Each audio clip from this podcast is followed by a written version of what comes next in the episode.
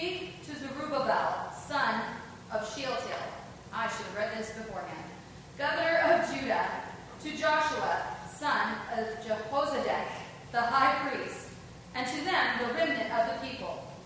Ask them, who of you is left? Who saw this house in its former glory? How does it look to you now? Does it not seem to you like nothing? But now be strong, O Zerubbabel, declares the Lord. Be strong, O Joshua, son of Jehozadak, the high priest. Be strong, all you people of the land, declares the Lord, and work, for I am with you, declares the Lord Almighty. This is what I covenanted with you when you came out of Egypt, and my spirit remains among you. Do not fear. This is what the Lord Almighty says. In a little while, I will once more shake the heavens and the earth, and the sea and the dry land. I will shake all the nations, and the desire of all nations will come. And I will fill this house with glory, says the Lord Almighty. The silver is mine, and the gold is mine, declares the Lord Almighty. The glory of this present house will be greater than the glory of the former house, says the Lord Almighty. And in this place I will grant peace, declares the Lord Almighty. Would you pray with me this morning? Father, I ask you this day in Jesus' name to bless the work of your people, what they put their hand to do, Lord. Would you bless it and multiply it, just like you promised the people on Haggai's day. I believe your promises are true and forever. Now we may hear your word this morning, Lord, and may you be glorified in Jesus' name. Amen. The God of Abraham, Isaac, and Jacob put the children of Israel into a proverbial meat grinder. 710 years of their existence was in slavery. 710 years of their 1,100 years as a nation, they spent in some form of captivity. 400 years they were captive in Egypt. 40 years they wandered in the wilderness. And when the kingdom split in two, the 10 tribes in the north went 200 years in captivity, and the two southern tribes went into captivity for 70 years. In this proverbial meat grinder God put him in, he was trying to teach him what it was to be the people of God and what it meant to follow the Lord God Almighty. But even in this situation, God was good to his people. When he called them out of Egypt, he gave them gold and silver and all the things they would need to survive and build God a tabernacle. He gave them a cloud by day and a fire by night to guide them as they were wandering to their destination. He fed and watered them in the wilderness when they complained and cried and said, "You brought us out here to kill us." He said, "No, I didn't. I'm going to feed you. I'm going to water you." The Lord God says, "I'm going to protect you." And along the way to their final destination, God fought battles in their behalf. When David served under Saul, there was a little bit of rift in the kingdom of God. And when Saul passed away, David finally united the empire under his reign. And it was during his time David had in his heart to build the Holy One a house. David was forbidden to build God a house because David had sinned against the Lord God Almighty. But God said to him, "In my love for you, I will allow your son to build me a house."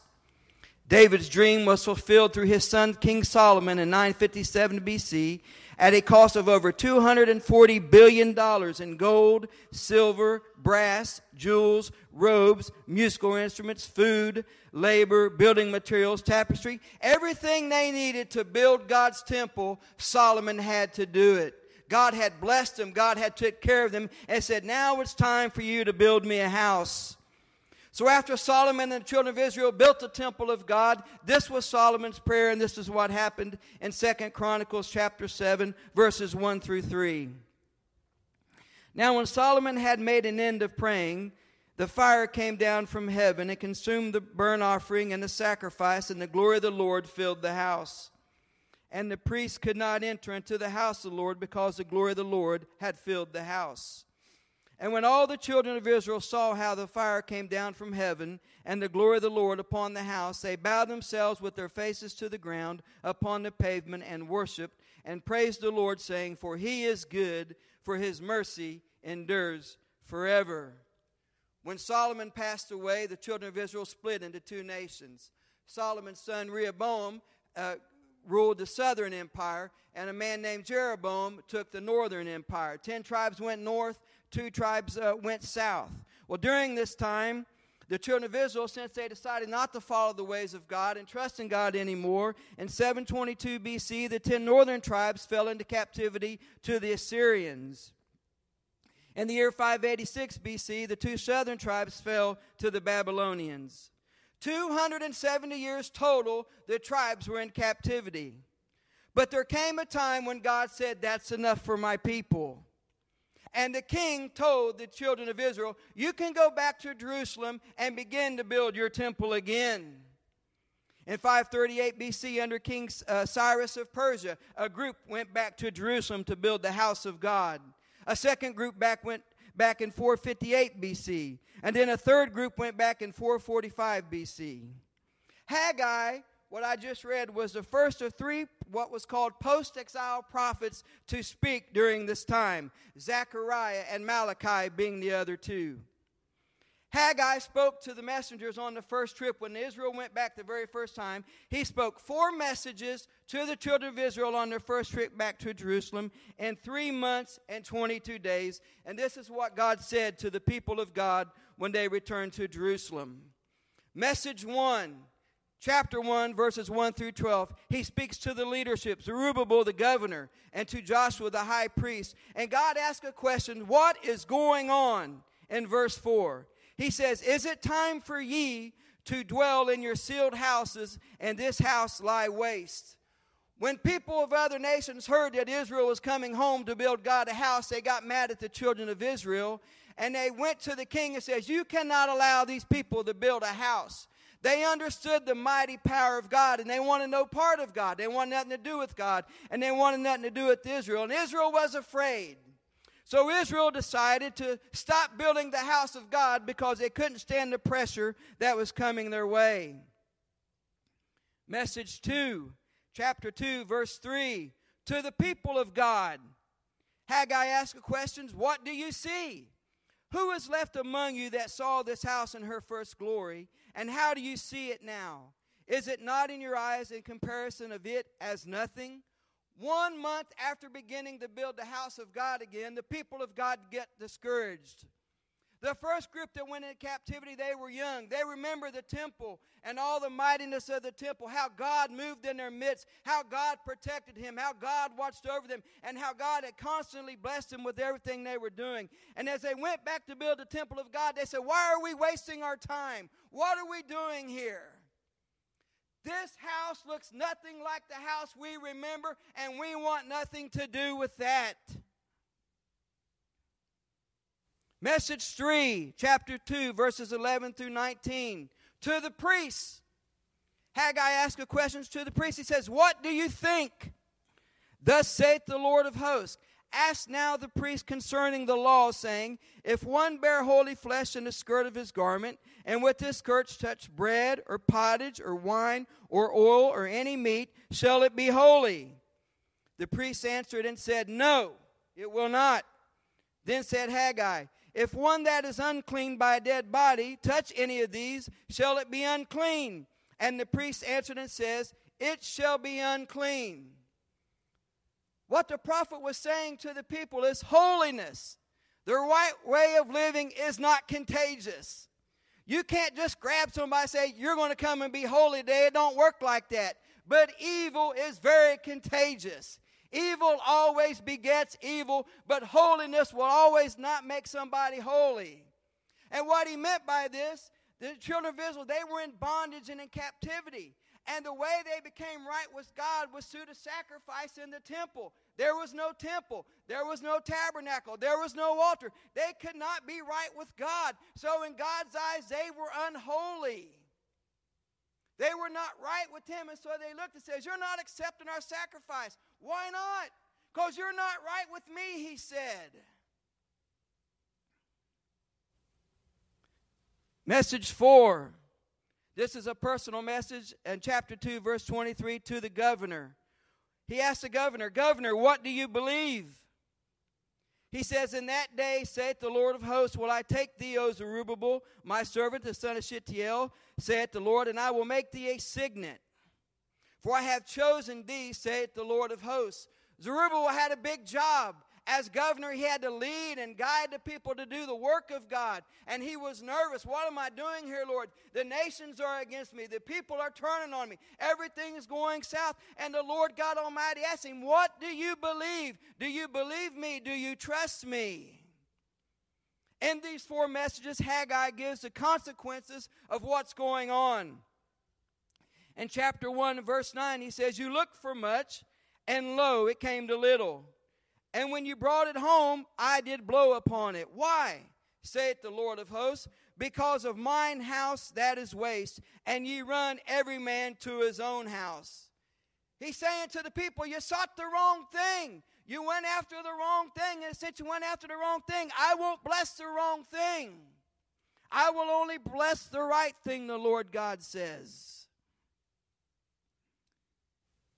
Chapter 2, verse 14, "Then answered Haggai and said, So is this people, and so is this nation before me, saith the Lord, and so is every work of their hands. That which they offer there is unclean. In their eyes, man, Lord God, can we not do nothing in your eyes? Do you not love us? Do you not care for us? Are you going to curse everything we do? We're trying our best here, but we seem we're not able to find where you're at, man. We're not able to get to where you want us to get to. You do not care about us, Lord God."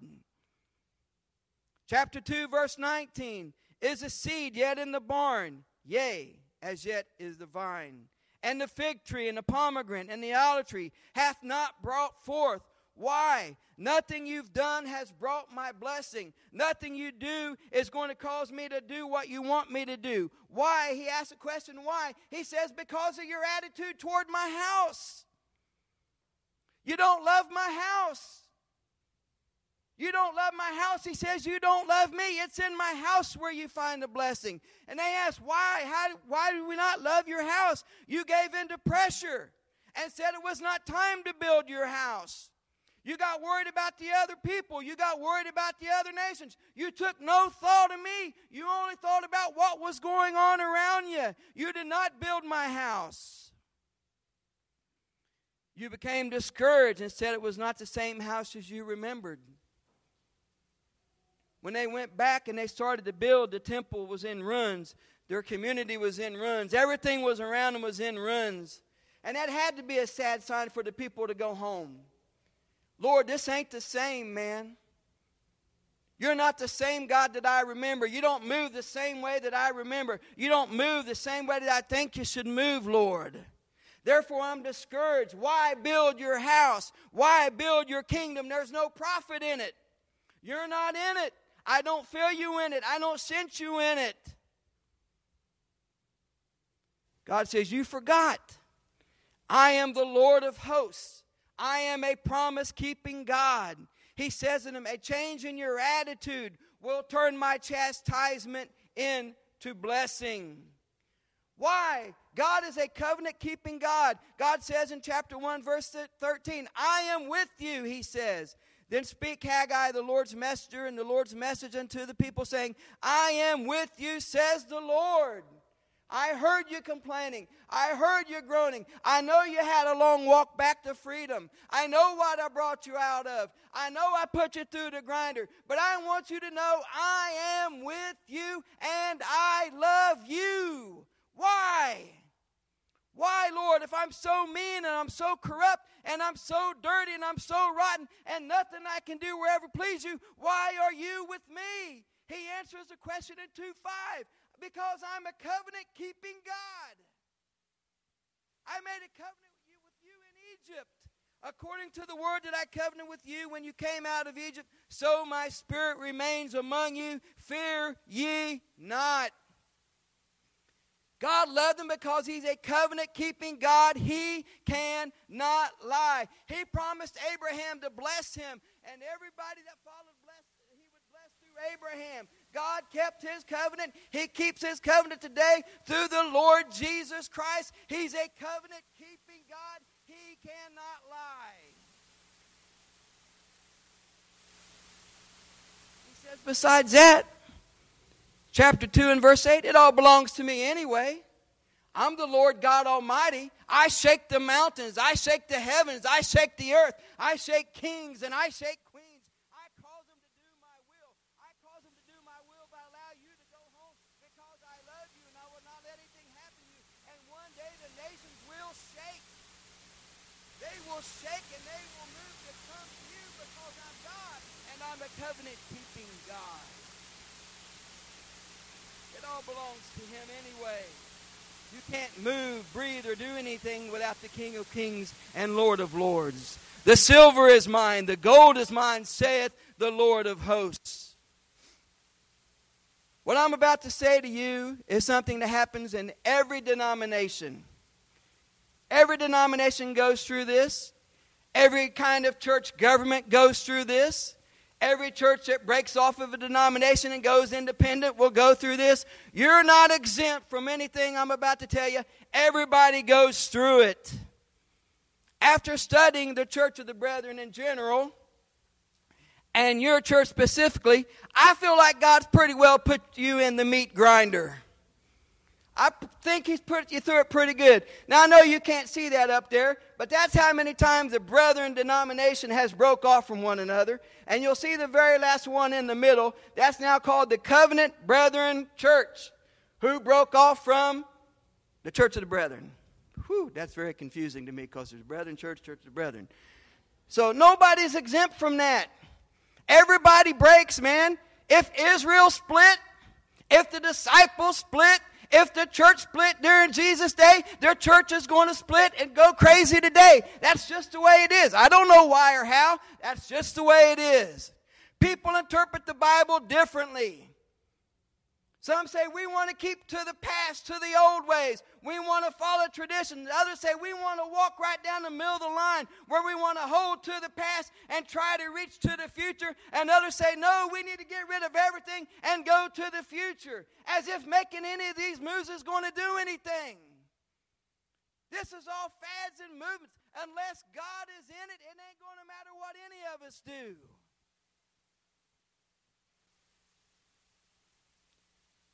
But I'm going to tell you something. This church is a well-oiled machine.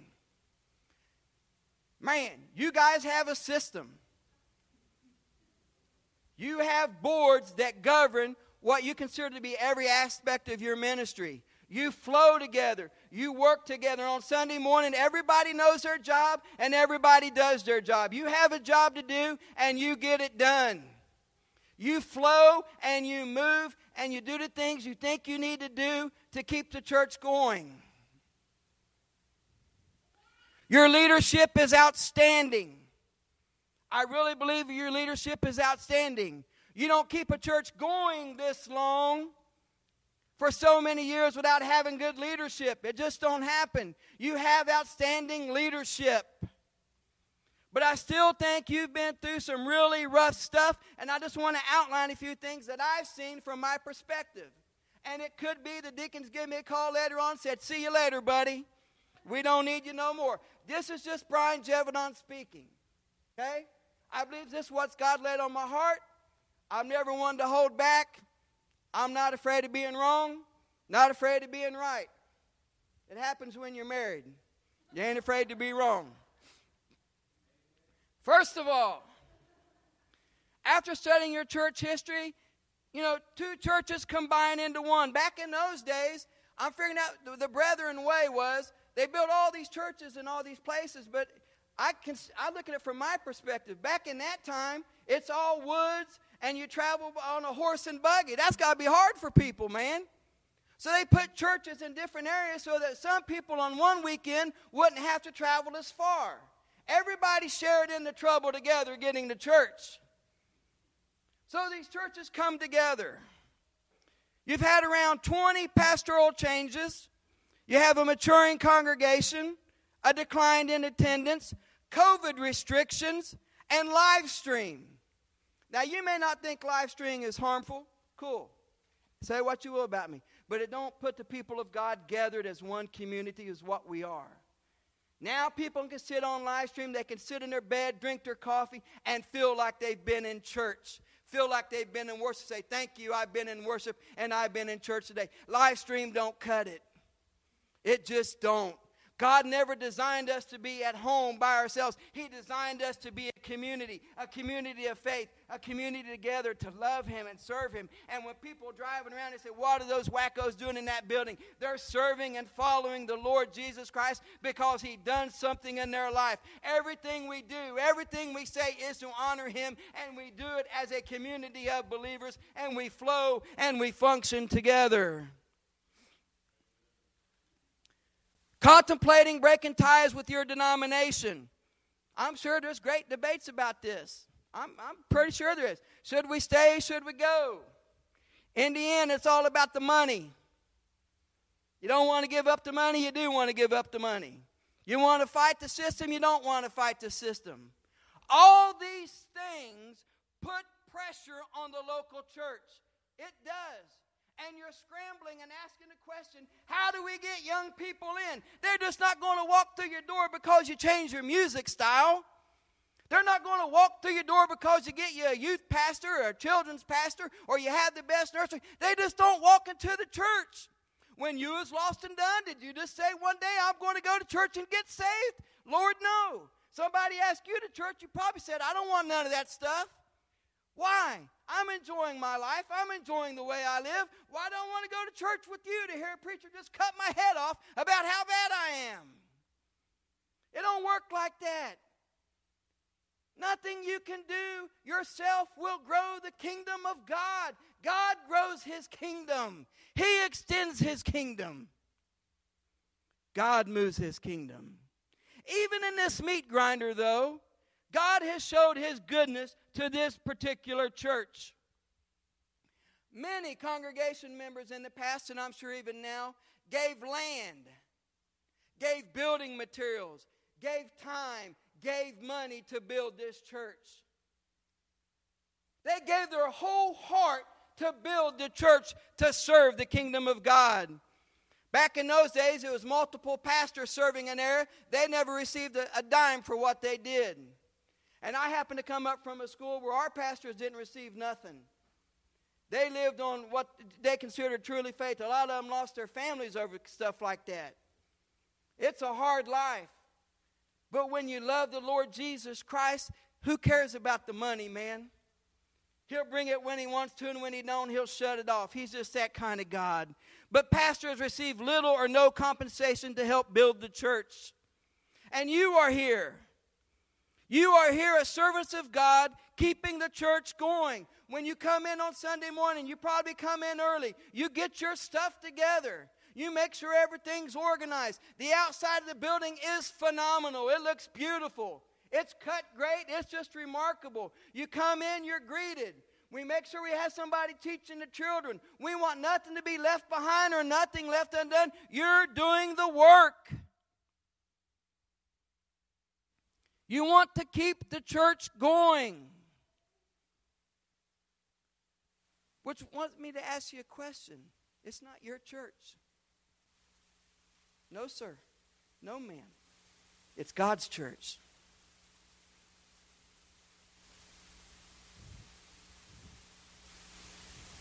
This ain't your building. It's God's building. God owns it. He uses you, and He allows you to express your love for Him by the work you do in this building. When you greet somebody, you greet them for the glory of God. When you teach somebody, you teach them for the glory of God. When you give an offering or a tithe or however you do it here, you give it for the glory of God. When you lead worship, you give it for the glory of God. When you play the piano, you give it for the glory of God. When you're greeting somebody, it's for the glory of God. When you're mowing the grass, it's for the glory of God. I like to clean the pews. I like to make sure all the hymnals and Bibles are straight. No communion cups are left. No snotty rags are left. So when people come into the church, they say, man, this is kind of organized. I don't want them to say that. It's for the glory of God. It's because I love the Lord Jesus. And I put all my effort and all my time into study and reading the Word of God so I could be effective in what I do. Not for me. It's for when I sit in that ditch. And they would pick me up and throw me on the side of the road until I sobered out. And he says, I love you. It's when my best friend's mom prayed for us. And said, I just want you to know, God said we need to pray for you guys. It's because of His love that any of us do anything in the church. It's His love that brings us into this building. I know fellowship is important. I know you and I being together is important. But that's not as important as the work that He's done in our lives, that we share with one another, that He's a covenant-keeping, loving God. And He'll love you no matter what. So I say to the leadership this morning, keep doing the work. Do the work of God. Do what needs to be done. Build the house of God. Work in the house of God. Do His work. Love Him. Serve Him. Follow Him. Do it for Him and His glory. Don't do it because of tradition or for past, but do it because you love Him. And this is your way naturally and physically to say, I love you. To the members of this church, it's going to sound strange to you. To the members of this church, who may be watching by way of live stream, and you don't come to church anymore, and you don't have another church, this is your church. I say to you, come home. Come home. Is this where God touched your heart? Is this where the Sunday school teacher made a difference in your life? Is this where your kids were raised and brought up in the faith? Is this where they learned to love the Lord Jesus Christ? Is this the church that God touched you in and blessed you in? I say to you, come home. The church will change. Structure will change. Church changes. Everything changes. There's change all around you. Ministries will change. What a church thinks important one week, they'll say it's not important next week. The church will constantly change. But one thing will never change, and that's the goodness of God in your life. He has never changed toward you. He has always loved you. He has always watched over you. He has always cared for you. And I say, if you're out there, member, if you're out there and you haven't signed your book, or even if you have signed your book, it don't matter to me. If this is your church, come home. There is work to be done, and do it for the glory of God, because He loves you. What's changed? Could it be our heart and attitude toward Him or His house? Have we lost heart in what He can do when we don't see what we want Him to do? He's going to do what He wants to do, how He wants to do it, when He wants to do it. He's God. But I truly believe if we all work together, if we all do the work necessary that needs to be done in the house, I believe He will bless this church just as He promised the people of God in Haggai's day. This is what He said to the governor and to the people of God. Now be strong, Zerubbabel, saith the Lord, and be strong, Joshua, son of Jehozadak, the high priest, and be strong, all the people of the land, saith the Lord, and work. For I am with you, saith the Lord of hosts. He is with you. He is with us. He is in our heart, and He reigns in our hearts. And if we will do the work, God will do the blessing. He says in verse 9, not only will I do that, He says, but He says, go ahead, all you people who say this house wasn't like it was in Haggai's day. Change your attitude. Change your heart. You think it looked good then? Wait to see what I'm going to do. He says in verse 9, the glory of this latter house shall be greater than of the former, saith the Lord of hosts. And in this place will I give peace, saith the Lord of hosts. Isn't that the brethren way? To offer people grace and peace and love and mercy and kindness? God said He'll do it. He will grant it. He will give it, and He will give it in droves. We just need to do the work and be happy when we're doing the work, because we're doing the work for Him. Father, I just pray this morning in Jesus' name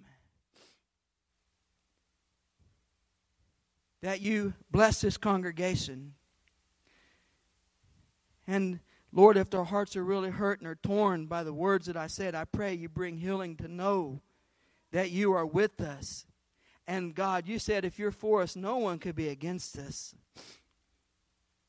The West Alexandria Church of the Brethren worked so hard to build this church, and they don't want to see anything happen to this church. They don't want to see anything happen to their families, Lord. They pray for the salvation of people. They want to be a witness and a light, Lord. Help them and help me, Lord, to do the work that You've called us to do, Lord. And let us do the work together. And I hold You to this promise that You make to Haggai, God. Fill this place with Your peace, that when anyone lost or undone comes in, they feel the grace of God and the peace of God, Lord. That if the old saints come back in, Lord, they feel the love of God and the peace of God and know Your glory is here, because Jesus Christ reigns in our hearts and we love Him and we serve Him. Thank You for being a covenant-keeping God. Thank You for loving us. Thank You for caring for us. Thanking You for putting people in our lives to lead us along the way. Thank You for this building. Thank You for this congregation. Now, Lord, just touch us with Your love, with Your grace, with Your peace. And Lord, if some way we failed You, help us to make it right with You so that You will bless this house. I ask in Jesus' name, amen.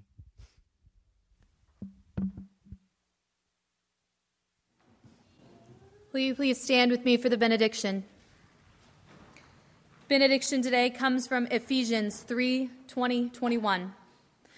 Now to Him who is able to do far more abundantly than all that we ask or think, according to the power at work within us, to Him be the glory in the church and in Jesus Christ throughout all generations, forever. Amen.